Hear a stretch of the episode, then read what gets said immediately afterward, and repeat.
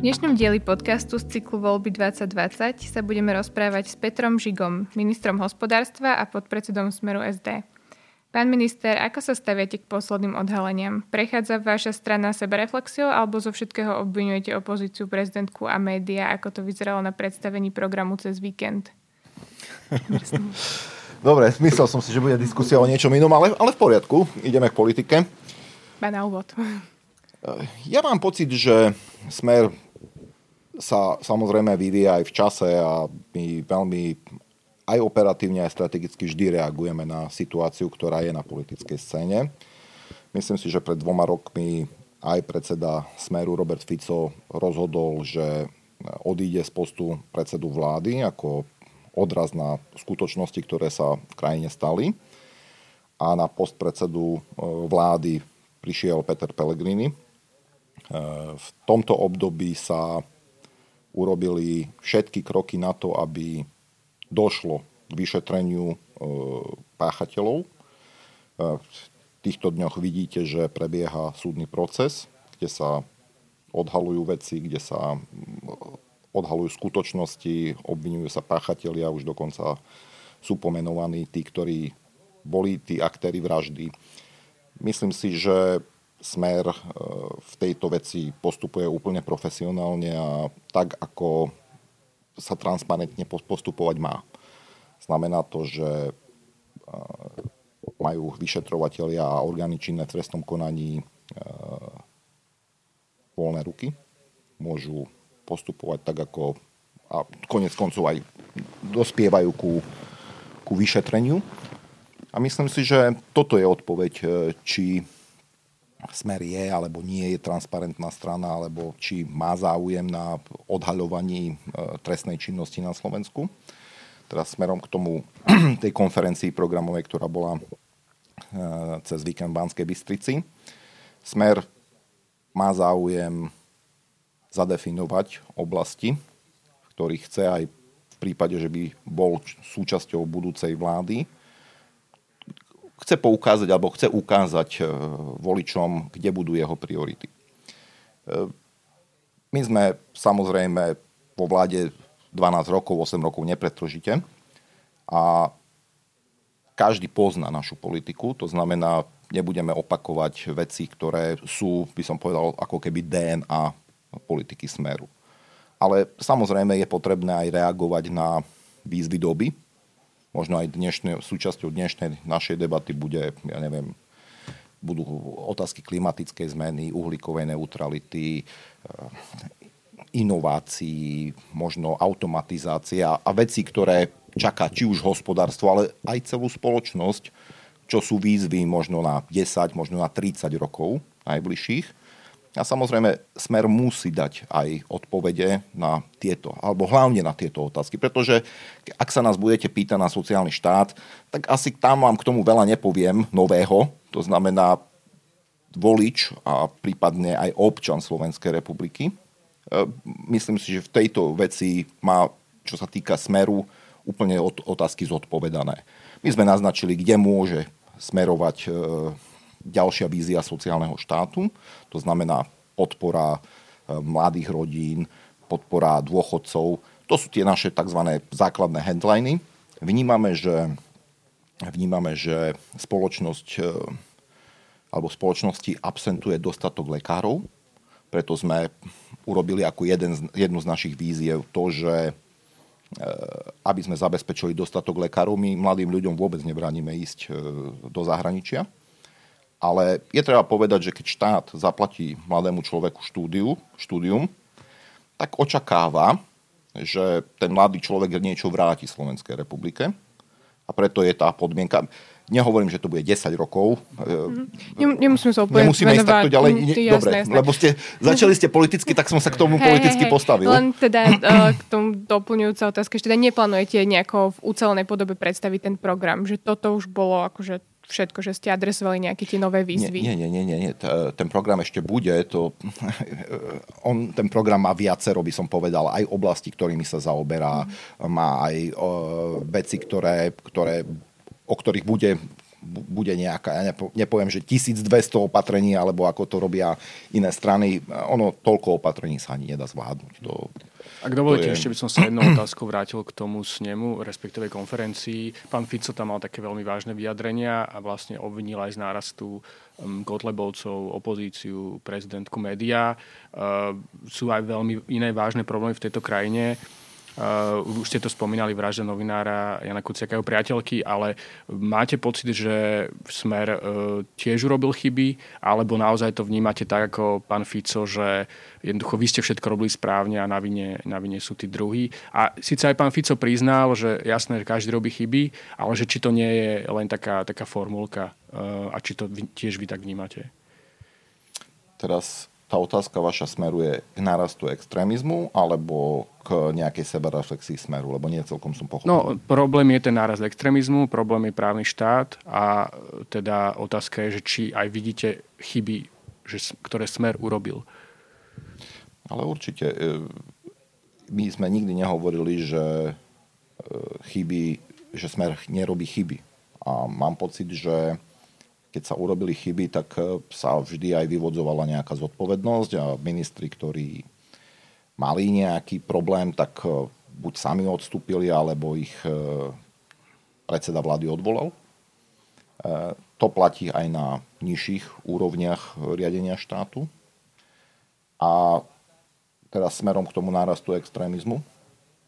Tá otázka je úplne, alebo to tvrdenie je úplne legitímne bolo nejaké rozloženie politických síl po voľbách roku 2012, potom bolo po roku 2016.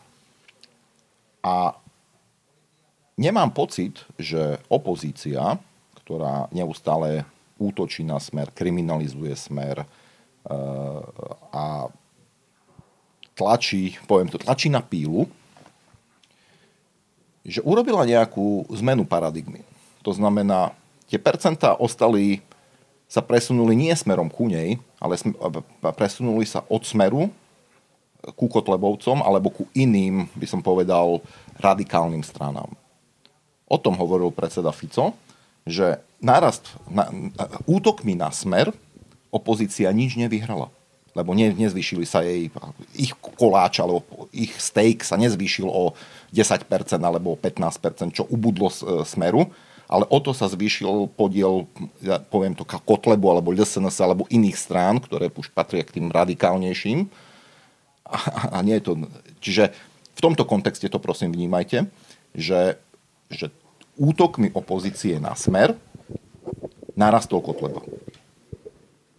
To znamená, opozícia nevyhrala tých voličov, ona ich posunula niekde inde v rámci rozdelenia spoločnosti. Že nemáte pocit, že to je kvôli tomu, že sú na Slovensku problémy s právnym štátom a ľudia majú pocit, že nefungujú tu pre všetkých pravidlá rovnako a potom sa utekajú k takým autoritárskym, no, extremistickým len, riešeniam. No počkajte, len v tomto prípade, keď opozícia na to poukazuje, tak by mala logika rásť asi, alebo mala by sa logika odvíjať k tomu, že tí, že tí voliči by mali ísť ku nej. Mali by ona získavať podporu. Máte pocit, že opozícia má, ja neviem, v rámci toho rozdelenia e, volických skupín 70%? Alebo 60%? Je to tak 50 e, na 50, keď to tak poviem. Hej? Keď sa na to takto pozeráte v tejto chvíli a čo nám ukazujú e, prieskumy verejnej mienky, to rozdelenie je niekde 50 na 50. A ak by platilo pravidlo, alebo tá otázka, na ktorú ste sa pýtali, tak by bolo automatické, že tí voliči, ktorí chcú právny štát a ktorí majú, ktorí majú pocit, že je tu deficit právneho štátu alebo že spravodlivosť neplatí pre všetkých, by automaticky mali ísť k tým, teda opozičným stranám, ktoré im sľubujú, že im ten právny štát zabezpečia. Máte pocit, že Kotleba im zabezpečí právny štát? Určite nie, no určite no, nie. Ale oni potom, to tak vnímajú. Potom sa snažím, by som povedal, z vašej logiky alebo z, vašej, z vami stavanej otázky vyvodiť nejaký záver. Nejakú syntézu, čo hovoríte. No len to mi nesedí. Uh-huh. Čiže ja hovorím, že a vraciam sa k tomu, alebo k tej pôvodne vaš, vami položenej otázke, že či opozícia môže za to, že Kotleba narastol, my hovoríme, Opozícia môže za to, že Kotleba narastol, lebo kriminalizuje smer, nie vždy objektívne, nie vždy preukázateľne. A potom ten tou kriminalizáciou ten volič nemá záujem ísť ku opozícii, ktorá sa tvári, že ponúka lepšie riešenia, ale sa, od, sa uberá ku smerom ku extrémizmu. To je výsledok práce opozície. A smerom pani prezidentke, e, predseda Fico naznačuje, že pani prezidentka vyšla z nejakých pomerov. Ona bola nominantkou e, progresívneho Slovenska a nikdy sa tým ani netajila. A to znamená, asi tam, asi tam smeruje tá moja odpoveď. Spomínali ste teda, že keď mal niekto problémy, nejaké tak uh, odišiel alebo bol odvolaný. Ako to bude vyzerať, ak by bol smer v ďalšej vláde, tak títo ľudia, čo odišli, napríklad pán predstav Fico alebo pán Kaliňák, pán Glváč, tak budú môcť mať ešte nejaké vysoké funkcie, alebo tým, že už odišli raz, tak už s nimi nepočítajte v tomto? Ja uh, vám to poviem ich slovami. Uh, oni ani nemajú už ambíciu sa uchádzať o nejaké verejné politické funkcie. Môžeme prejsť k tým klimatickým témam no, a energetickým. Som si myslel, že už budeme rozprávať len o tomto. Slovensko sa prihlásilo k cieľu dosiahnuť do roku 2050 uhlíkovú neutralitu, o čom teda premiér Pellegrini informoval po stretnutí s prezidentkou Zuzanou Čaputovou. Konala sa predtým aj nejaká vnútrostranická debata, že bol to aj názor Smeru? Či sa na tom skôr zhodla vláda, alebo ako to prebiehal ten rozhodovací proces? My vždy o takýchto zásadných otázkach v rámci strany Smer diskutujeme a diskutujeme potom prenesenie aj na pôde vlády Slovenskej republiky a určite sa o tom diskutuje aj v Národnej rade Slovenskej republiky. E, tá diskusia prebieha vo viacerých úrovniach, e, či už e, na členských schôdzach, tak to poviem, alebo vo, v predsedníctve strany, alebo na vedení strany. A hovoria sa vždy, poviem to takto, plusy a mínusy daného opatrenia alebo daného záväzku alebo da- prihlásenia sa k niečomu. A na základe tejto politickej diskusie, ktorá má aj ekonomické kritériá, to znamená, poviem, čo to prinesie pre národné hospodárstvo, akým spôsobom sa to prejaví na raste priemyslu, na raste obchodu, na raste ekonomiky ako takej na základe toho potom padá, by som povedal, kolektívne rozhodnutie, ktoré je potom tlmočené či už prostredníctvom predsedu vlády alebo príslušných ministrov alebo iných predstaviteľov strany. Čiže to je ku formula- formulovaniu nejakých, e, nejakých záverov alebo nejakých myšlienok. E, bola ďalšia otázka k tomu? Len som možno doplňujúcu, že či ste vy osobne teda s tým súhlasili ako minister hospodárstva. Ja som povedal, že e, cieľ je vznešený, ale má aj svoje ale. A asi budeme o tom hovoriť, aké má svoje ale. Eh, prihlásiť sa k záväzku uhlíkovej neutrality, eh, myslím, že tak urobilo už skoro 20 strán, 20 krajín. Možno máte presnejšiu informáciu. Takmer všetky. 4 sú, myslím, 4, 5. 4, už, 5. už v podstate dnes iba Polsko. Mám pocit, že hovoríte o klimaticko-energetickom balíčku skôr ako ku no, Green Dealu 2050. Klimatická neutralita. Klimati- dobre. Uhlíka, OK. Nie, dobre, Polsko vieme, aké má. Tento budeme asi o tom hovoriť. Uh, aj Češi sa prihlásili? Prepačte, že to teraz takto neviem, či tu budeme ďalej. Aj Češi sa prihlásili. No nie som si istý. Uh, s tým, že teda v tých záveroch rady bola formulácia, že štáty si môžu rozhodovať o energetickom mixe a jadrová energia je jedným z riešení. OK, dobre, nie je to podstatné. Pozerajme sa na Slovensko ako také a pozerajme sa na možnosti slovenskej ekonomiky. A zároveň to vidíme v kontexte Európskej únie smerom ku vonkajšiemu svetu, ku globálnemu svetu. E, ja hovorím o niekoľkých výzvach, ktoré budeme musieť docieliť alebo splniť, aby sme sa dostali ku roku 2050. A zoberiem to z hľadiska niektorých základných pilierov hospodárstva nielen Slovenska, ale celej Európy. Keď sa preniesiem na Slovensko, e, výzvou sú energetika, priemysel, doprava, poľnohospodárstvo. To sú oblasti, ktoré najväčším spôsobom budú vplývať, či budeme vedieť, alebo nebudeme vedieť dosiahnuť uhlíkovú neutralitu v roku 2050. Ideme po jednotlivých segmentoch? Postupne sa k tým dostaneme. Dobre. To znamená, e, ja vidím, že Slovensko ako priemyselná krajina, e, nebude to pre Slovensku veľmi jednoduché. Budeme musieť niečo urobiť so štruktúrou priemyslu ako takou. alebo, alebo budeme musieť sa pozrieť, akým spôsobom Slovensko, ak má 26% tvorby HDP z priemyslu, akým spôsobom sa ten priemysel bude podielať na tej uhlíkovej neutralite, respektíve aké opatrenie urobí, aby ju dosiahol. Ja sa v energetike vôbec nebojím, že by sme nedosiahli uhlíkovú neutralitu. Ďalšiu výzvu vidím v doprave.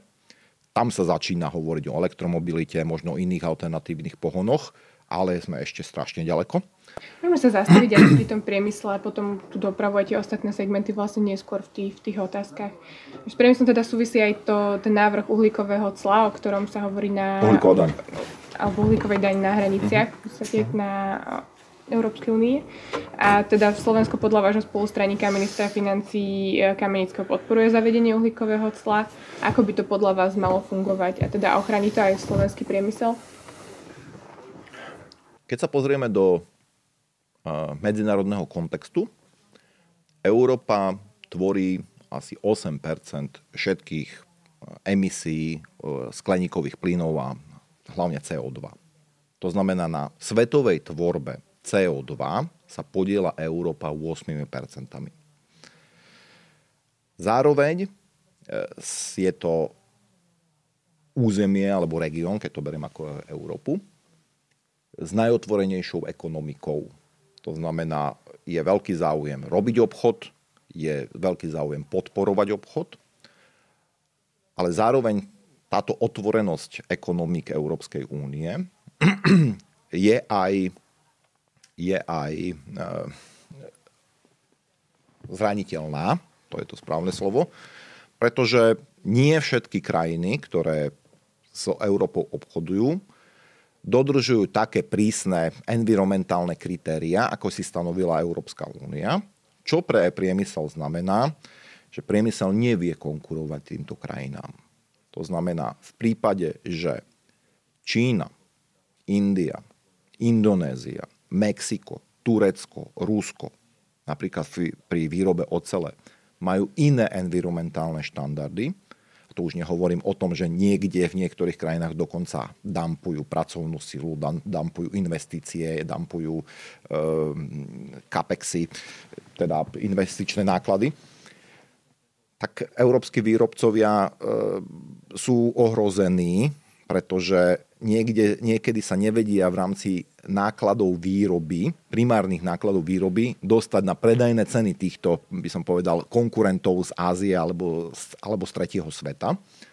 A tým pádom to prirodzene ohrozuje samotnú výrobu, ohrozuje to pracovné miesta a ohrozuje to aj celé odvetvia priemyslu. Keď sa pozriete spätne možno 60 rokov dozadu, tak Európa vznikla na báze dohody o uhli a oceli a v tejto chvíli ako keby išla sama proti svojim koreňom a hovorí, že uhlie a ocel asi nebudú e, tými e, core odvetviami, ktoré budú prevládať v budúcnosti v Európskej únii, pretože nebudú vedieť zvládať. A keď budú vedieť zvládať, tak za veľkých energetických e, nákladov konkurenciu zo zahraničia. Takže je to uhlíkové clo na hranicách EU riešením? No, aby sme sa, aby sme vytvorili podmienky pre európskych výrobcov na rovnakej úrovni, ako sú inde vo svete, tak budeme musieť zaviesť uhlíkovú daň alebo uhlíkové clo alebo uhlíkovú tarifu pre importy eh, z tretieho sveta, aby sme našich výrobcov vedeli ochrániť proti dampovanej, respektíve oceli vyrobenej z, e, za nižších environmentálnych štandardov, aby boli konkurencieschopní. Čiže je to, je to určite odpoveď na, na to, čo sa vo svete deje. A vidíte, že aj prezident Trump zaviedol na hliník a, a ocel e, tarify a e, importné clá. A asi to bude, dobre, on to neurobil z, z titulu, ja neviem, environmentálnych štandardov, on chráni trh ako taký. A pokiaľ my máme nároky na našich výrobcov, tak ich musíme na, zároveň na európskej úrovni chrániť. Ale zároveň treba povedať poznámku, že v Európskej únii bolo doteraz 28, ešte stále je 28 krajín, pravdepodobne za chvíľu to bude 27 krajín. A nie každá krajina a hlavne krajiny, ktoré nevyrábajú ocel alebo nemajú hutnícky priemysel, majú, by som povedal, takýto, takýto pohľad na uhlíkové clá, respektíve na importy ocele z tretich krajín, pretože samozrejme lacná ocel im aj istým spôsobom pomáha pri obchodnej bilancii, pri nákupe lacných surovín do ich, ďalších, do, do ich ďalšej výroby, pretože oni sa na to pozerajú utilitárne. To znamená, ja neviem, Luxembursko asi teda nemá žiadne oceliarne. To znamená, jemu je jedno, či nakúpi ocel z Číny, alebo z Turecka, alebo z Mexika, len aby bolo za najlepšiu cenu. Čiže aj v tomto ohľade eh, hovorím, že krajiny, ktoré sú možno zakladateľmi Európskej únie, krajiny, ktoré e, hovoria o tom, že e, Európa by mala byť jednotná, sa v týchto veciach správajú utilitárne. To znamená, pozerajú hlavne na svoje záujmy. Aj Slovensko by malo pozerať v prvom rade pri presadzovaní európskej politiky, v prvom rade na svoj vlastný záujem a až potom na záujmy všetkých 27 krajín. Takou významnou časťou uh, tej európskej politiky sú obnoviteľné zdroje. Uh, tie ambície sa stále zvyšujú. V roku 2017 bol podiel obnoviteľných zdrojov na Slovensku na spotrebe energie 1,5 um, a medziročne poklesol. Je to posledný údaj Eurostatu. Uh, 17. Um, Slovensko sa zaviazalo dosiahnuť tých 14 v roku 2020. Um, považujete svoju politiku podpory obnoviteľných zdrojov na Slovensku za úspešnú? Slovensko na tom z hľadiska výroby elektrickej energie z bezuhlíkových zdrojov na tom vôbec nie je zle. U nás sa 55% elektrickej energie vyrobí z jadra, ďalších do 20% máte z veľkej vody, ktorá sa nezapočítava do obnoviteľných zdrojov. Hovoríme Gabčíkové o Váskej kaskáde. Zvyšok sú tie malé obnoviteľné zdroje typu slnko, voda, biomasa, možno nejaký vietor veľmi malý. Dá sa povedať, že 80% elektrickej energie, ktorá sa na Slovensku vyrobí, má bezuhlíkový základ. Preto nemám obavu aj čo sa týka výroby elektrickej energie a uhlíkovej neutrality do roku 2050, že by Slovensko túto uhlíkovú neutralitu do roku 2050 nedosiahlo. A zároveň hovorím, že dosahovať ciele z hľadiska obnoviteľných zdrojov na Slovensku je úplne iné, ako ich dosahovať v Poľsku, kde 80% energetiky sa tvorí na základe uhlia. A preto aj e, som bol taký e, trošku sklamaný z tej takej veľkej kampane, ktorá sa viedla proti Hornej Nitre a proti uhliu, pretože Slovensko je na, čo sa týka spalovania uhlia, na tom veľmi dobre. Len 10% elektriny sa na Slovensku vyrobí z uhlia. A bude to menej, pretože sme prišli so záväzkom, že utlmíme e, výrobu elektrickej energie na Hornej Nitre a zavrieme e, elektrárny v Nomákoch. Ale vrátim sa k tej vašej pôvodnej otázke. My sme mali už aj číslo, ktoré presahovalo 12,5%. Je to vždy od spotreby elektrickej energie, ktorú máte v danom roku a keď sa darí priemyslu, tak tú spotrebu elektrickej energie máte väčšiu a tým pádom vám ten podiel obnoviteľných zdrojov sa znižuje. Mali sme to... E, áno, dobre, poď, poďme ďalej, chcem to, chcem to ďalej rozvinúť. My sme koncom miléniových rokov, to znamená 28, 29, 2010, nastavovali aj našu celú energetiku e, na to, aby sa aby sme podporili obnoviteľné zdroje. V tom období sa išlo na základe skúseností z iných krajín, z Nemecka, Španielska, Česka, kde sa tá energetika podporovala aj u nás, podobne ako v iných členských krajinách, tým, že sa stanovili výkupné ceny na jednotlivé zdroje. Mali, každý jednotlivý zdroj mal pevne stanovenú výkupnú, výkupnú cenu. A dostali sme sa do fázy, že sme zistili, že tých obnoviteľných zdrojov je, je veľký boom, alebo prišiel veľký nárast tých obnoviteľných zdrojov. Začali sme mať problém so stabilitou energetickej sústavy, pretože väčšina tých zdrojov nie je energeticky stabilná. To znamená, vyrába, keď, je keď má dobré podmienky a nevyrába, keď má zlé podmienky, čo oproti iným konvenčným zdrojom typu jadro, uhlie, plyn, podobne je nevýhoda pre stabilitu energetickej sústavy a musíte potom budovať podporné zdroje. A zároveň nám to príliš zaťažovalo cenu elektrickej energie, pretože sa zaviedol inštitút tzv. tarify za prevádzkovanie systému, kde sa všetci spotrebitelia skladajú istou čiastkou v cene elektrickej energie na podporu týchto obnoviteľných zdrojov.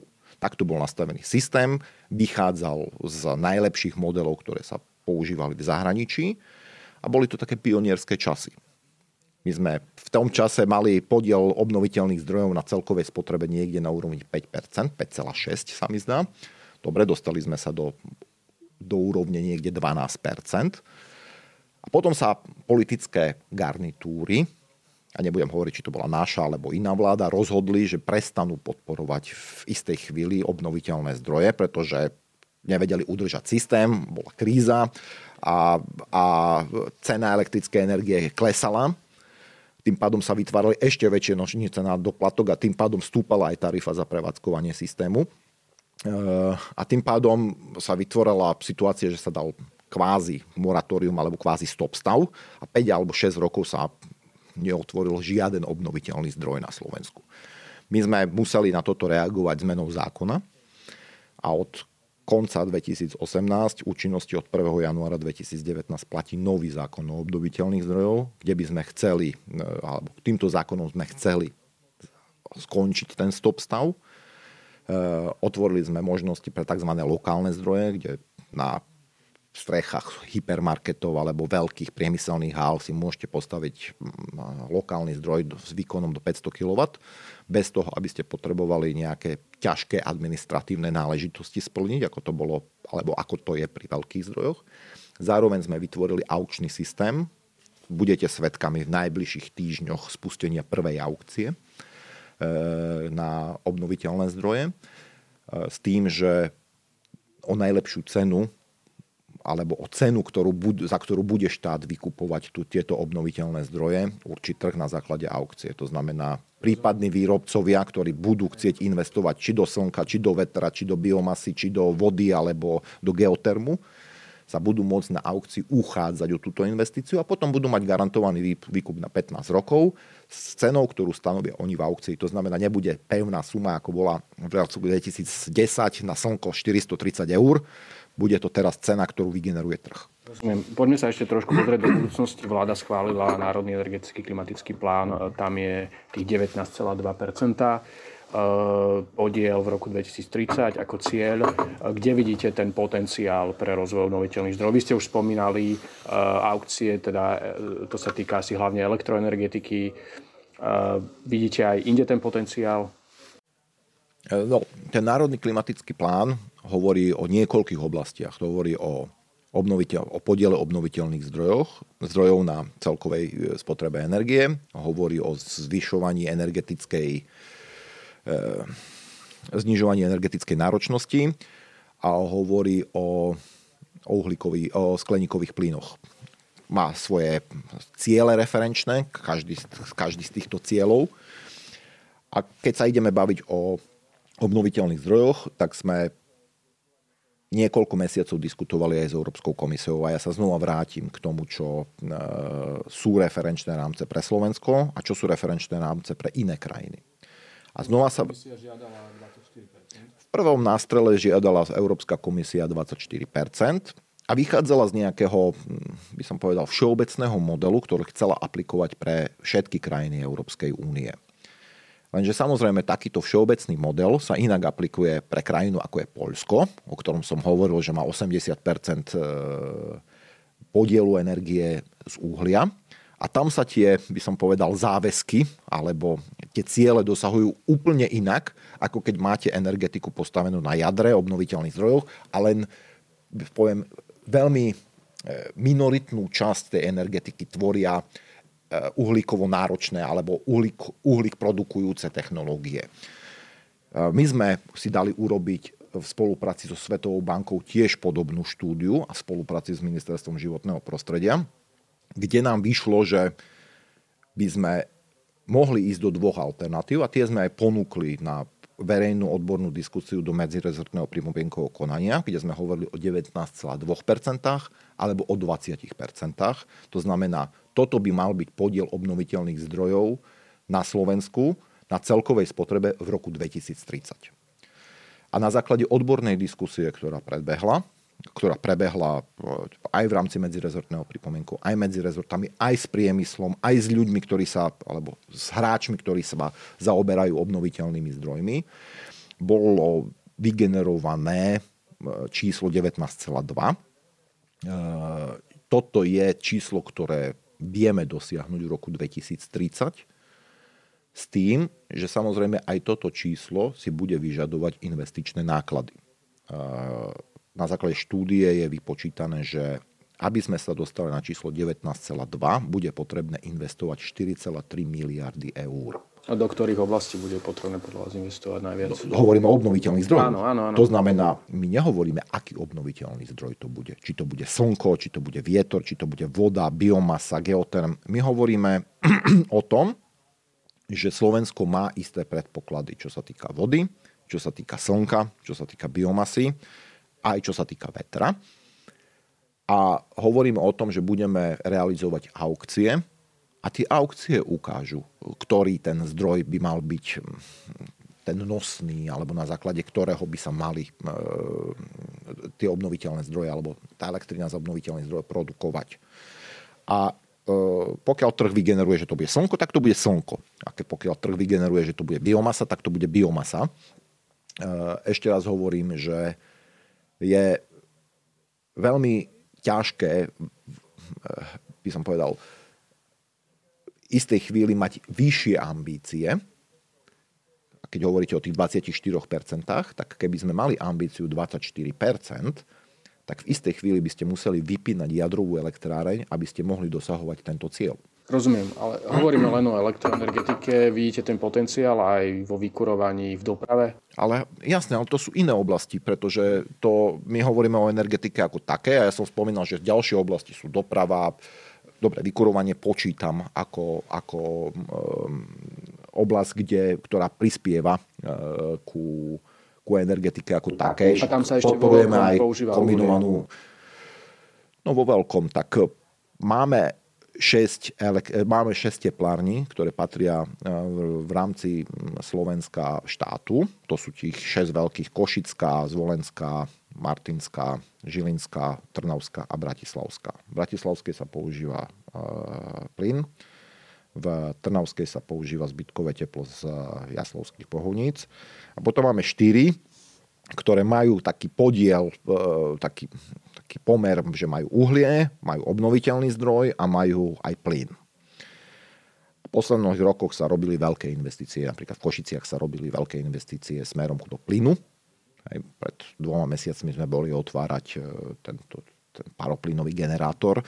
Viem, že bohutné investície sa plánujú vo zvolenie, v Martine, v Žiline sa už urobila, to sme ešte podporovali v, v rámci operačného programu Životné prostredie v 2015 sa mi zdá, sa tam tiež menila palivová základňa, respektíve robili sa tam ekologické investície.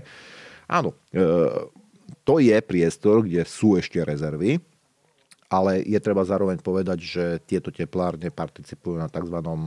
centrálnom zásobovaní tepla a vy, vykurujú asi 1,8 milióna obyvateľov, neviem presne koľko to je domácnosti, ale viac ako skoro polovicu obyvateľov je vykurovaných cez tieto, cez tieto teplárne. A tie investície budú ďalej pokračovať do týchto, do týchto teplární s tým, že bude postupný prechod e, od uhlia ku buď plynu, alebo ku iným alternatívnym zdrojom, alebo ku biomase. Lebo asi to sú tie základné možnosti, ktoré, ktoré máme. Zároveň treba povedať, že z tých 10%, o ktorých som vám hovoril, že je vyrábaná elektrická energia z uhlia, ja počítam už aj tieto teplárne. Rozumiem. Zostaneme pri tom zemnom plyne. Um, ako určite viete, tak v Európskej únii sa vedie veľká diskusia o tom, či sa má investovať do plináreskej infraštruktúry. Týka sa to tak veľkých projektov, medzinárodných prepojení, ako tých menších um, povedzme, financovanie prechodu z uhlia na zemný plyn, uh, vo vykurovaní. Aký je váš názor? Mala by byť nová plinárenská infraštruktúra podporovaná z verejných financií, či už vo forme dotácií alebo požičiek? Vidíte budúcnosť v zemnom plyne? Slovensko nemá toľko energetických zdrojov na báze plynu a skôr fungujú na báze toho, že udržiavajú stabilitu energetickej sústavy. To znamená, fungujú ako, ako záložné zdroje, respektíve na vykrývanie odchýlok. Ale zároveň treba povedať, že sú iné krajiny, ktoré vidia v plyne e, alternatívu ku uhliu. Napríklad Nemecko. Hej. Nemecko sa rozhodlo po nehode vo Fukushime, že zmení svoj energetický mix. Odstavilo následne niekoľko jadrových elektrární a myslím, že v roku 2022 by chcelo mať odstavené všetky jadrové elektrárne. Treba povedať, čo sa stalo. Stalo sa to, že z podielu 28% e, výroby elektriny z uhlia, ktoré sa dovtedy vyrábali v Nemecku, teda dovtedy sa vyrábalo 28% elektriny z uhlia, dnes sa vyrába 42% z uhlia. Čiže odstavením bezuhlíkového zdroja nahradili ho uhlíkovým zdrojom, to znamená uhlím, sa zvyšil ten podiel na 42%, čo v číslach znamená 242 terawatt hodín. Dobre, čo, keď si poro... viem, viem, že zachádzam, len aby ste mali taký, taký pohľad na to. Slovensku vyrába 2,4 terawattu z uhlia. To znamená, Nemecku vyrába 100 krát viac elektriny z uhlia ako Slovensko.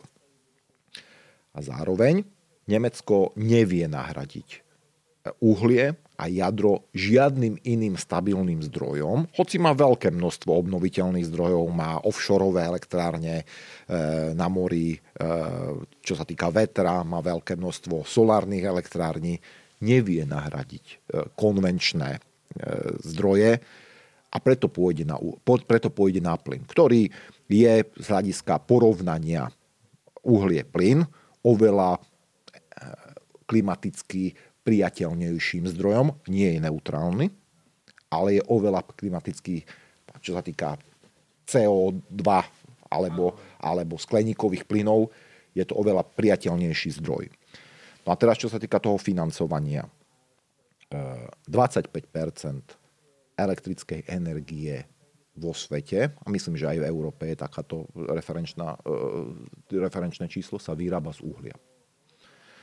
Keď chcete odstrániť uhlie, niečím ho musíte nahradiť. Obnoviteľné zdroje nie sú úplne definitívnym riešením, pokiaľ nebude vyriešené e, uskladňovanie elektriny, ktorá je vyrobená z obnoviteľných zdrojov. A to zatiaľ nie je. To znamená, vy musíte v nejakom strednodobom a možno aj dlhodobom horizonte rozmýšľať nad tým, ako nahradíte konvenčné zdroje z uhlia a čím ich nahradíte. A otázka je, že či teda má zmysel investovať do toho zemného plynu, e, alebo nechať to na, na, na trh. E, či má, či má štát e, za, za to zasadzovať a vlastne Aha, my na to verejné financie. Na to sa, na to sa pýtate. No, na Slovensku my túto otázku máme by som povedal, vyriešenú, pretože privatizáciou sa Eustream dostal do súkromných rúk a polovicu z tohto balíka drží štát a polovicu má súkromný investor, ktorý má manažerské právomoci. Čiže tie rozhodnutia do investícií, do infraštruktúry sa robia na nejakej e, manažerskej úrovni, na úrovni Eustreamu. A zároveň treba povedať, že Eustream využíva vlastné zdroje, respektíve podiela sa alebo uchádza sa o nejaké zdroje z Európskej únie cez tie PCI projekty a podobne. E, ale väčšinou aj svoje, by som povedal, strategické rozhodnutia robí na tej manažerskej a investičnej úrovni. To znamená, pokiaľ má projekt zmysel, tak do ňoho ide, pokiaľ projekt zmysel nemá, tak do ňoho nejde. V prípade, že by sa jednalo o nejaké veľmi strategické rozhodnutie, vedel by štát do toho vstúpiť a rozhodnúť, máme záujem, aby sa tu, ja neviem, centrálny, centrálny rozvod, e, to znamená ten Brotherhood, ktorý vedie z, z Ruska cez Ukrajinu na Slovensko. A Eustream by videl, že by to možno pre neho nemalo nejaký zmysel, to hypoteticky hovorím, neberte ma za slovo, štát by mohol povedať, chceme ho tu mať, lebo vnímame to ako otázku energetickej bezpečnosti, tak v takých prípadoch by vedel e, štát do toho vstúpiť a takto myslím si, že platí, alebo malo by platiť aj na európskej úrovni. To znamená, štát sa nemôže pozerať len čisto na dodávky plynu z hľadiska nejakého biznisu alebo z hľadiska nejakých tranzitných poplatkov. Štát v prvom rade musí na to pozerať z hľadiska energetickej bezpečnosti. A v, keď je dobré počasie, tak toto poviem, tak sa nikto nezaoberá energetickou bezpečnosťou a keď my niekedy koncom roka pravidelne robievame nejaké tlačové konferencie k tomu, že informujeme obyvateľov aj odbornú verejnosť, aký sme, ako sme pripravení na zásobovanie a či máme zásobníky plné a či máme zmluvy a kontrakty a podobne, tak tomu málo kto pri, pri, dáva pozornosť. Zároveň, keď plyn nie je, tak sú všetci na to fokusnutí. Takže chápem to tak, že vidíte to ako tak strategickú surovinu a sektor, že štát sa Beriem to ako... vždy angažovať a, a v prípade nutnosti aj finančne. Určite. Ale, ale hovorím, tá, tá prax alebo tá skutočnosť, ktorá na Slovensku je, zatiaľ nepotvrdila potrebu štátu e, sa angažovať alebo involvovať do investícií. Robí to na korporátnej úrovni, kde je spoluakcionár a väčšinou sa tie rozhodnutia robia na komerčnej úrovni. To znamená na základe komerčného rozhodnutia. Ale je tu napríklad na tej mm, nízkej úrovni, na tej úrovni obyvateľov aj kotlíková dotácia, ktorá tiež vlastne má podporovať e, zemný plyn ako, ako nejaké lepšie no, palivo. Počkajte, skončili ste, hľadiska, skonč, hľadiska... skočili ste z plynárenskej infraštruktúry e, typu plynovod alebo, alebo ano, veľké ale, tieto celé... na kotlíkovú dotáciu. Týka, tak... sa to, týka sa to budúcnosti zemného plynu na Slovensku. Z hľadiska takejto infraštruktúry, nazvem to malej infraštruktúry, je potrebné, e, aby štát e, mal snahu povzbudiť obyvateľov, aby si zmenili svoju palivovú základňu. Tak toto nazvem. A to možno ani nie je z dôvodu toho, že či plyn alebo uhlie sú alebo nie sú strategická surovina. Slovensko podobne ako väčšina európskych krajín má problém s tzv. E, pevnými látkami, to znamená PM10 a PM2,5. A v týchto, v týchto ukazovateľoch, a kolegyňa, keď sa venovala životnému prostrediu, tak asi vie, o čom hovorím, e, v týchto ukazovateľoch Slovensko podobne ako iné krajiny a hlavne z titulu tých kotlíkov domácich má veľký problém, že má veľké množstvo týchto pevných častíc vo, vzduší a možno z tohto hľadiska, z hľadiska ochrany zdravia a ochrany ovzdušia je potrebné zmeniť palivovú základňu. To nie je o tom asi, či plyn je strategický a, alebo nie je strategická surovina. Je to z hľadiska toho, že... Lebo keď to poviem úplne sprosto a pôjdem na úplne jednoduché rozmýšľanie, no tak si tam dám probugas e, a zmením si takto, takto svoju palivovú základňu v domácnosti, lebo to je najjednoduchšie a nepotrebujem veľkú plynárenskú infraštruktúru z Ruska. Hej. Ako príklad to hovorím. Ale teda vzhľadom na tú vysokú plinofikáciu Slovenska ste za to, aby štát podporoval takéto riešenia typu kotlíková dotácia? Ne, nechcem nič hovoriť. E, toto, toto nemá s tým nič spoločné. Ako Slovensko je druhá najplinofikovanejšia krajina po Holandsku. 93% sa mi zdá domácností na Slovensku je pripojených na plyn. Čiže dáva to predpoklad na to, aby domácnosti boli alebo kúrili alebo ohrievali si vodu e, na základe a na, na plyne. Ale a ešte raz, to nemá so strategickým rozhodovaním typu e, toho, že či máme mať nejaké dohody s Rusmi, Nemcami alebo inými krajinami a či sa máme zaoberať tým, či tu donesieme LNG alebo, alebo CNG a, a podobné skvapalnené plynové zdroje E, to nemá s kotlíkmi nič spoločné a, a prechodom. Ja hovorím, ja si myslím, že dôležitejšie z hľadiska e, prechodu z uhlia na plyn v domácnostiach je to z hľadiska životného prostredia, z hľadiska ovzdušia ako takého. Dobre, poďme ďalej. E, chceli sme sa ešte opýtať na energetickú chudobu, energetickú efektívnosť, ale ešte predtým, ak dovolíte, um, Mochovce. Je to obrovská téma, vy ste sa tomu veľa venovali uh, veľa ste sa k tomu vyjadrovali, v podstate poznáme aj váš názor. V rámci týchto predvolebných rozhovorov som robil rozhovor aj s podpredsedom SAS Karlom Galekom a on tvrdí, že e, dostavba Mochoviec je najväčšia nášlapná mína pre ďalšiu vládu. Um, väčšia ako, alebo môže to byť väčší problém ako zdravotníctvo, školstvo, všetko. Um, naozaj je pravda, že, že sa stále posúva ten termín dostavby, stále sa navyšujú zdroje. Um, vy ste boli 4 roky minister. Cítite za to zodpovednosť?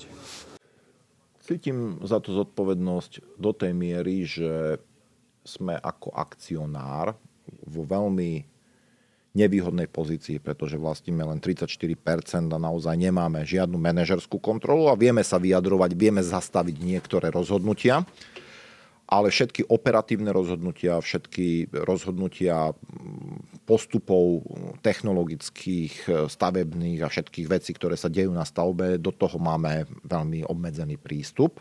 A my sme vstúpili do, alebo ja som vstúpil na kreslo ministra v roku 2016, kedy miera rozostávanosti Mochoviec na treťom bloku bola 92% a na štvrtom bloku 80%.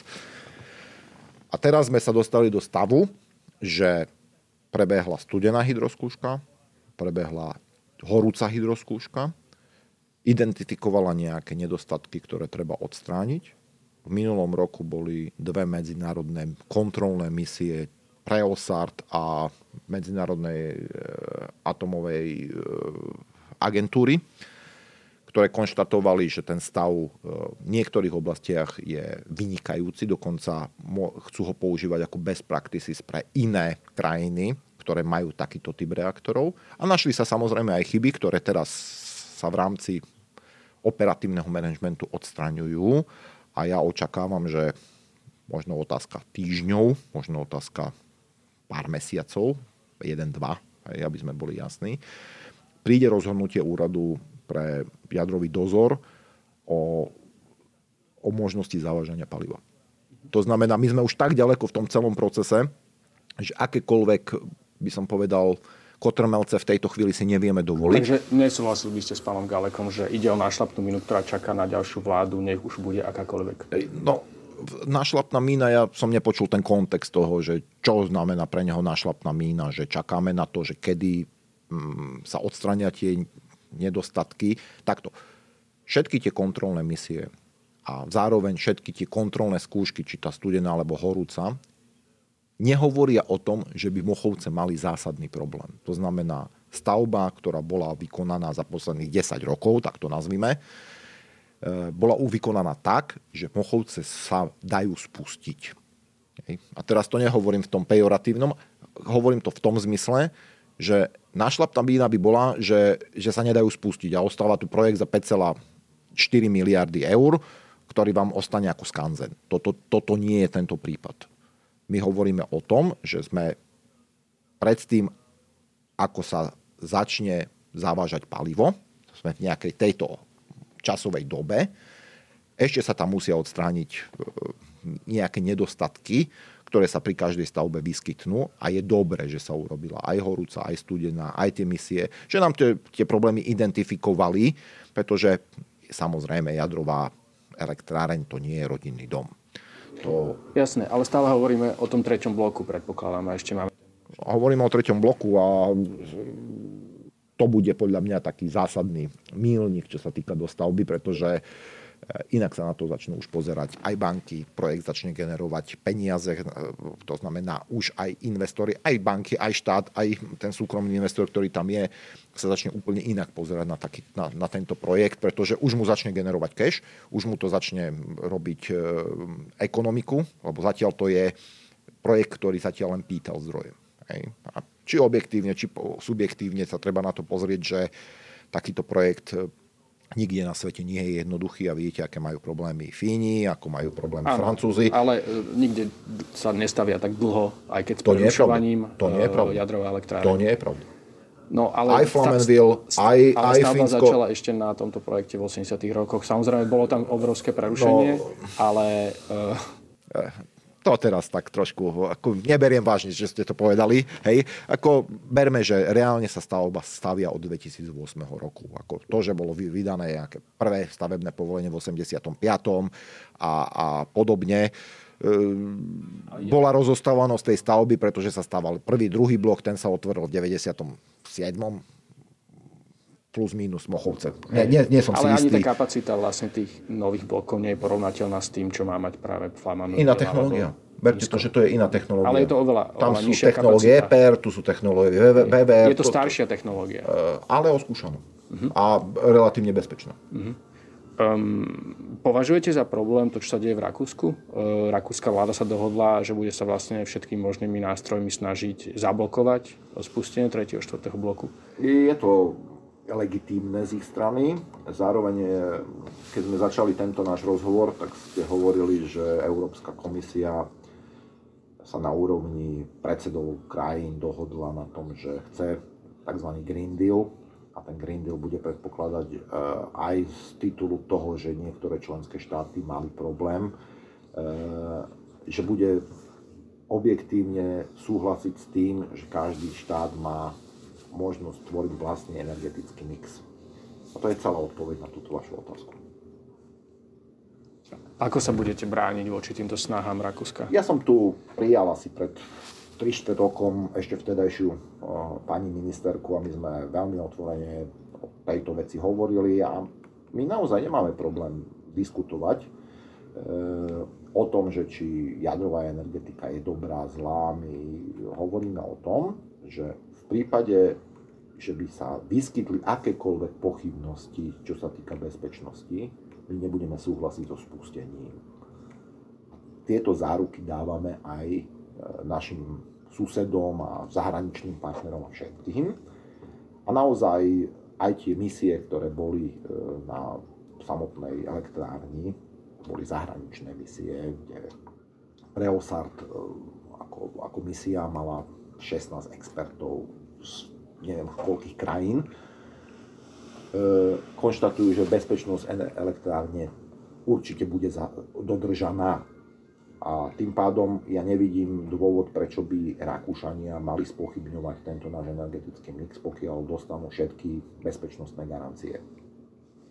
Môžeme prejsť teda k tej energetickej chudobe. To je zároveň teda energetická aj taká sociálna téma a napriek tomu teda, že sme sociálna strana je vo vláde, tak sa zdá, že skôr stojí, že nejako sa nerobia nejaké opatrenia na energetickú chudobu. No, a otázka znie? A otázka znie, že ako si teda predstavíte, že ako by to malo vyzerať a prečo sa teda s tým nič ne, nerobí?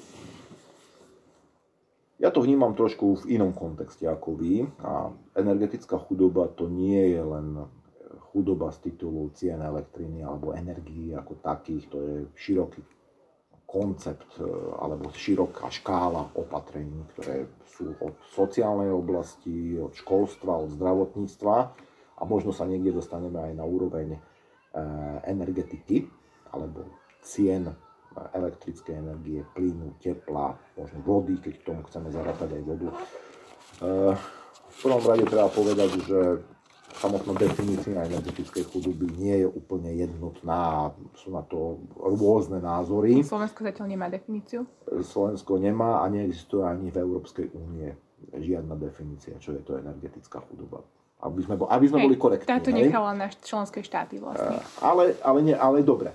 Niekedy je, no, keď chceme ísť takto na to, tak niekedy Európska únia presne zadefinuje, čo sú, čo, čo sú pojmy a dojmy.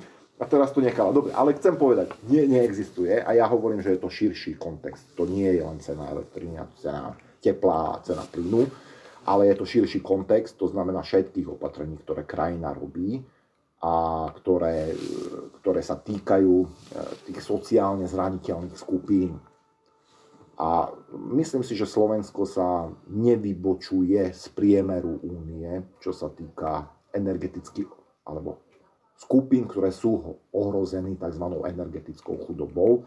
Priemer Európskej únie hovorí o nejakých 6,8% a my sa blížime niekde ku 8% ľudí, ktorí sú ohrozený energetickou Je to ťažko povedať, keďže tá definícia nie je, ako, ako ste tak vravili, potom sa, ale tom, tak, potom sa ale, potom ťažko o tom baviť. Ako dobre, poviem, vám, no. poviem vám, že e, kompetenciu k tejto oblasti má u nás Úrad pre reguláciu sieťových odvetviach, ktorý aj urobil koncepciu. koncepciu. Áno, ktoré... My sme sa k tomu aktívne postavili ako ministerstvo hospodárstva, pripomienkovali sme, neviem, asi 30 zásadných pripomienok sme mali, nastavili sme ten koncepciu nejako tak, aby, aby sme sa do toho vtesnali a respektíve aby sme zadefinovali tie základné parametre. A e, čo vám k tomu viac poviem? Povedzte mi, no, neviem, čo, čo, čo chcete. Tak uh, tie čísla, akože na Slovensku lebo to je to tak všeobjímajúca téma, no, že, že to neviete uchopiť o nejaké konkrétne číslo, lebo niekto má pocit, že trpí energetickou chudobou, pretože jeho plat je veľmi nízky a náklady na energie sú vysoké. Je treba povedať, že štát, pokiaľ môže mať ingerenciu na niektoré ceny, tak sa snaží znižovať tieto ceny. Keď sa pozriete na priemer cien za posledných 6 rokov, tak tá cena sa veľmi, ani čo sa týka elektrickej energie, ani ceny plynu nezmenila. Keď si pozriete na svoj účet v roku 2014 a pozriete si svoj účet na elektrike alebo na plyne dnes, ten rozdiel je veľmi minimálny. To znamená, pozrite sa, ako sa zmenila priemerná mzda, ako sa zmenila minimálna mzda, ako sa zmenil dôchodok. E, čiže je ťažko povedať, že z, z akej strany to chcete uchopiť. No, Slovensko napríklad uh, má asi najvyššiu, najvyšší podiel uh, účtov na energie na spotrebe. Vychádza z nejakých 8,4% na, na spotrebe ide na energie teda. Tak vyzerá to, že je celkom toto problém.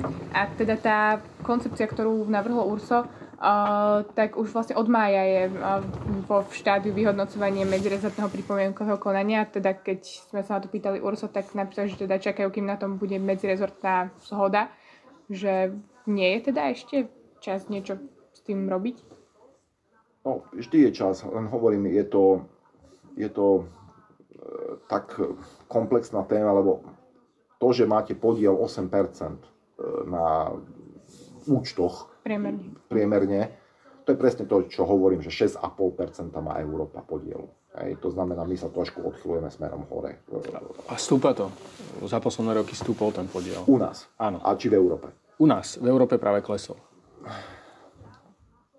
Zároveň treba povedať, že záujmom každej vlády by bol, malo byť, aby stúpala úroveň miest aby ten podiel sa znižoval. To znamená, my sme sa sústredili na to, aby sme zvýšili priemernú mzdu na Slovensku, aby sme zvýšili minimálnu mzdu, aby ten podiel naozaj e, tých nákladov e, alebo tých účtov, ktoré ľudia, ten súhrn účtov, ktoré dostanú za energie ľudia, aby bol čo najnižší na celkovom ich príjme. Čiže skôr to vidíte takto kompletne, že nie je kompenzačný mechanizmus vy, alebo niečo? Kompenzačný mechanizmus asi nie. My sme urobili teraz krok e, smerom ku SPP, že vláda rozhodla ako jediný akcionár SPP, že pôjde bez zisku, čo sa týka plynu a tým pádom nebude zvyšovať cenu plynu e, pre tento rok alebo pre túto vykurovaciu sezónu a tým pádom takýmto spôsobom sme prispeli mm, ku znižovaniu energetickej chudoby.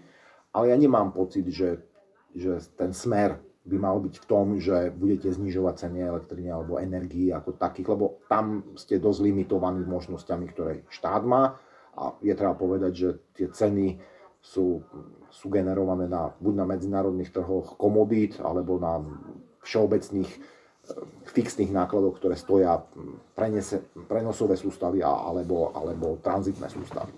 To znamená, vy musíte, keď sa na to pozeráte makroekonomicky, vy musíte zabezpečiť vyšší príjem obyvateľstva, aby ten podiel tých nákladov bol čo najnižší na celkovom mm. príjmu. To je celé. Uh, môžeme prejsť k energetickej efektivnosti. Uh, v roku 2007 pokračoval trend medziročného nárastu konečnej energetickej spotreby vo všetkých sektoroch. Či dá sa povedať, že energetická efektívnosť sa u nás zhoršuje v podstate? A čím si to vysvetľujete? Vyššiu spotrebu elektriny, pretože mám, to je presne o tom, čo sme sa bavili, čo sa týka, čo sa týka obnoviteľných zdrojov. Keď vám stúpa spotreba elektriny, tak vám paradoxne stúpa aj energetická náročnosť. Ale to nie je podstatné. E, myslím si, že Slovensko na tom vôbec nie je zle, čo sa týka energetickej náročnosti a čo sa týka energetickej efektívnosti hlavne. Pretože, dobre, my sme mali veľmi jednoduchú tú bázu, lebo sme prešli od eh, ťažkého priemyslu a, a celá ekonomika bola postavená na energeticky neefektívnom priemysle a za tých 30 rokov tej, tej tranzície ekonomiky k dnešnému dňu sme úplne zmenili a tie čísla dosahovali úplne závratné oproti iným, závratné hodnoty oproti iným členským krajinám EÚ. A zároveň e, sú stále projekty, ktorými sa snažíme znižovať e, energetickú náročnosť, a teraz aj čo sa týka priemyslu, aj čo sa týka domácnosti. E, spomeniem zateplovanie v domácnostiach, spomeniem napríklad, aj keď ste hovorili o tých kotlíkových dotáciách, spomeniem naše zelené dotácie do obnoviteľných zdrojov a podobne. Neviem, či ste zachytili, ale predpokladám, že áno, lebo ste tak široko spektrálne rozkročení a vnímate, čo prinášame ako, ako vláda, že sme zaviedli Inštitút garantovaných energetických služieb minulý rok. Od toho očakávame eh, veľký posun hlavne pri verejných budovách. Eh, my sme boli limitovaní do minulého roka, pred minulého roka, neviem, teraz ma nechytajte za slovo, tým, že akékoľvek investície do zateplovania, do prestavby verejných budov nám e, vykazovali zlé číslo z hľadiska štátneho rozpočtu a z hľadiska schodku verejných financií a podobne. Zmenila sa metodika e, hľadiska Európskej komisie a z hľadiska Eurostatu, že investície do takýchto projektov, keď hovoríme o garantovaných energetických službách, na základe energetických auditov, investícia a potom ako keby postupné splácanie alebo kvázi leasing e, toho, tej investície, nejde do, do schodku verejných financií. Od toho očakávame, že v najbližšom období toto môže byť trh na úrovni 2 až 4 miliardy eur a od toho očakávam. Teraz prichádzajú prvé takéto projekty, to samozrejme si vyžaduje čas, vyžaduje si to energetický audit, ten postup. My sme napríklad chceli starú našu budovu urobiť ako pilotný projekt na mhm. Mierovej ulici, čo sme mali. Nevyšiel nám energetický audit, budeme to normálne, my sme kvôli tomu stratili rok, čo sa týka rekonštrukcie, Nevyšiel nám audit, čiže no, budeme, budeme ju musieť normálne rekonštruovať ako klasickú investíciu, čiže s následkami pre štátny rozpočet, s následkami pre schodok verejných financií. Budú tieto opatrenia stačiť na to, aby sme zdvojnásobili ročné tempo obnovy budov, čo od nás žiada vlastne no, Európska to je ambícia. Komisia, alebo ešte nejaké To ďalšie? je ambícia, preto sme prijali všetky tieto mm-hmm. opatrenia. E, či to bude stačiť, ja vám v tejto chvíli e, neviem povedať, aký bude mať apetit trh hej, a aký bude mať aj kapacitu ten trh, hej, lebo však v tejto chvíli je neviem koľko desiatok, stoviek, tisícok verejných budov, ktoré môžu mať ambíciu byť e, rekonštruované, meniť sa palivová základňa, meniť sa plášť, zateplenie a všetky tieto atributy, ktoré vchádzajú do energetického auditu a zvyšujú tú energetickú efektívnosť danej budovy, ale či bude mať napríklad aj stavebný trh na tú kapacitu, aby toto zvládol. To je ďalšia otázka. Um, dohody ešte sú tam. A prosím? Dobrovoľné dohody. A dobrovoľné dohody. My máme samozrejme aj, e, podobne ako Fínsko. Fínsko zaviedlo tzv. dobrovoľné dohody s priemyslom. My sme ten projekt naštartovali asi, asi dva roky sú tomu, kde sme vyzvali priemysel, aby sa prihlásil ku nejakým vlastným záväzkom alebo vlastným cieľom hľadiska znižovania energetickej náročnosti svojho, svojej výroby. A máme úspešne podpísaných asi 70 60 až 70 dohôd e, s tými najväčšími hráčmi, čo tiež samozrejme najväčší hráči prinášajú najviac či aj úspor, aj, aj dobrých, aj zlých čísel. To znamená, ak sa vám jeden hráč rozhodne, že pôjde nejakou vlastnou cestou, tak vám to môžete štatistiky aj doprava, do, doľava veľmi skriviť. Čiže sme radi, že sme podchytili aj týchto veľkých hráčov z hľadiska slovenského priemyslu na, na základe tých dobrovoľných dohôd. Nemuseli do toho vojsť, cítia aj nejakú vlastnú sebareflexiu, jednak z toho, že prispievajú svojej ekonomike, lebo v prvom rade si každý sleduje svoju ekonomiku a možno investícia do toho sa im ukáže strategicky až po 3-4 rokoch, že sa im to vráti. A samozrejme je to aj príspevok ku životnému prostrediu ako takému. Skúsme e, bilancovať, čo za tie 4 roky považujete za svoj najväčší úspech na ministerstve? Viete, to je ten, ten život ide tak rýchlo, že keď sa vrátim 4 roky dozadu, tak sme prišli do vlády, alebo prišli sme na tento rezort a hneď začalo predsedníctvo. To bolo pol roka fungovania v rámci, v rámci európskych štruktúr. Konkrétne minister hospodárstva riadi tri e, rady, to znamená pre trade, pre, pre energetiku a pre kompit, to znamená konkurencieschopnosť. E, bolo to veľmi zaujímavé obdobie, veľa sa človek naučí z takého európskeho ponímania sveta, lebo pokiaľ ste neprešli predsedníctvom, tak každý z tých ministrov má nejaký, nejaký rezervovaný postoj k tomu fungovaniu rady, ku fungovaniu tých e, bruselských štruktúr a podobne. To, bolo taká, to bola taká veľká výzva. Keď pozriem, že čo sme v rámci toho predsedníctva dohodli, tak spomeniem, že za, našej, za nášho predsedníctva sa podpisovala CETA. Hej, to je taký, mm-hmm. taký asi Čiže obchodná dohoda s Kanadou. Obchodná dohoda s Kanadou, to by bol taký asi highlight toho, hmm. toho A po predsedníctve? Môjho Tie ďalšie tri roky? Potom sme samozrejme riešili oblasti, potrebovali sme riešiť novú zmluvu o investičných stimuloch, pretože regionálne disparity a prispôsobovanie sa dobe, to znamená veľké množstvo firiem tým, že pôsobia v priemysle, muselo urobiť investície do automatizácie, alebo musí urobiť investície do automatizácie na základe inovácií a ten náš starý investičný, alebo zákon o investičných stimuloch bol postavený na tom, e, že čím viac pracovných miest ako keby vytvoríte, tak tým máte väčší nárok alebo väčšiu pravdepodobnosť, že budete úspešní, čo sa týka investičného stimulu. No my sme to museli dať do trošku inej podoby, pretože 50% investícií na Slovensku e, sú e, formou expanzie to znamená firma, ktorá prišla na Slovensko, dobre sa jej podniká, chce rozšíriť svoju výrobu, ale možno, že nechce príjmať nových zamestnancov, lebo má dostatok svojich a chce ich len premiestiť na, ja neviem, efektívnejšie pracovisko.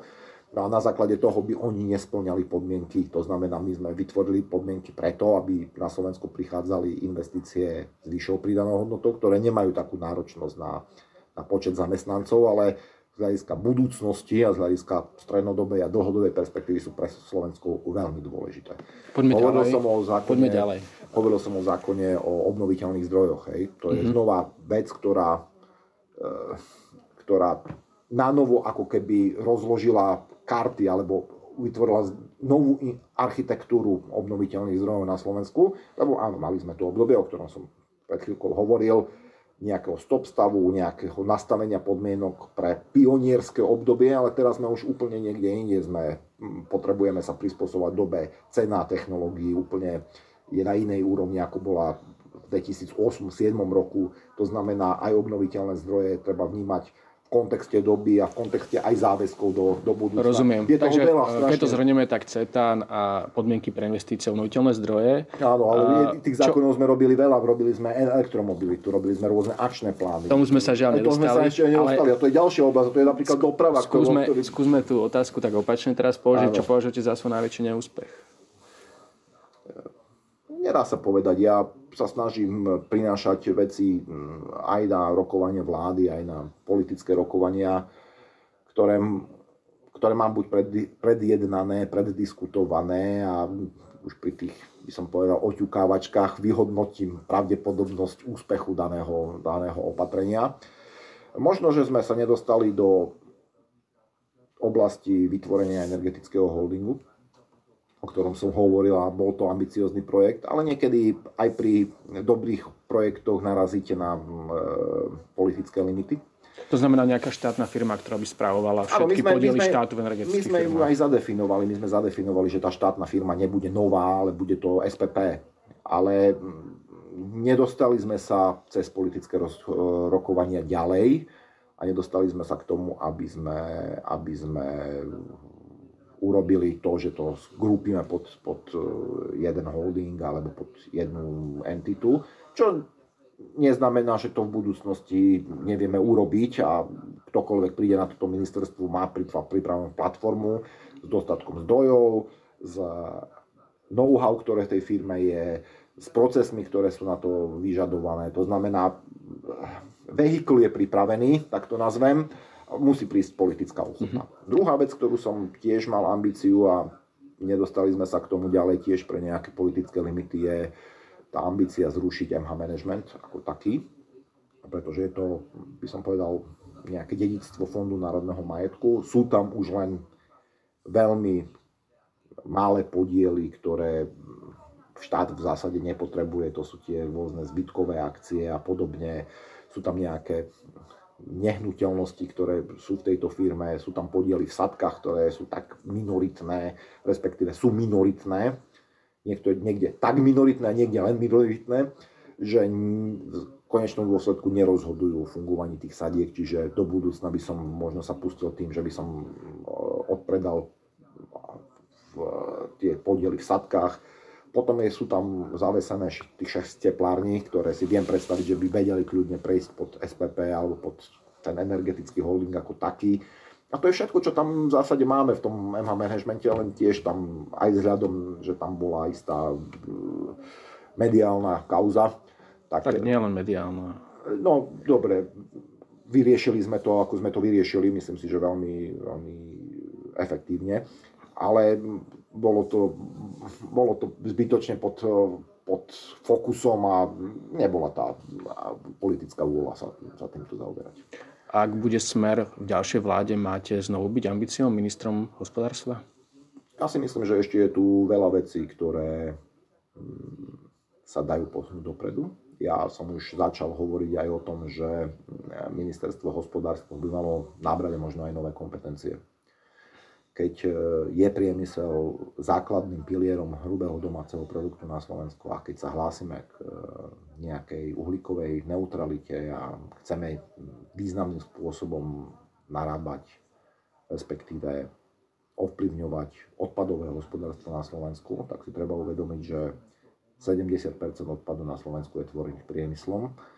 A keď sa chceme baviť o CO2 limitoch a povolenkách a podobne, to sú všetko kompetencie, ktoré v tejto chvíli patria pod ministerstvo životného prostredia. Ja si myslím, že tá kompetencia mm-hmm. by mala prejsť pod mm-hmm. ministerstvo. To je zaujímavé, lebo idete v tom uvažovaní úplne opačným smerom ako niektorí opoziční politici. Napríklad Erik Baláš hovorí vlastne v podstate o zrušení ministerstva hospodárstva, presnutie energetiky pod životné prostredie, takisto nízkouhlíková stratégia, ktorej návrh je teraz v pripomienkovom konaní z dielne ministerstva životného prostredia hovorí o posnení tohto rezortu na úkor ministerstva hospodárstva, ak sa nemili ministerstva podhospodárstva.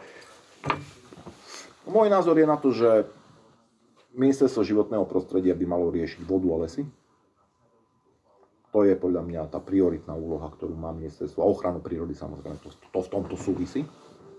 Pôdohospodárstvo by sa malo zaoberať potravinami a potravinárstvom a hospodárstvo by sa malo zaoberať hospodárskymi vecami.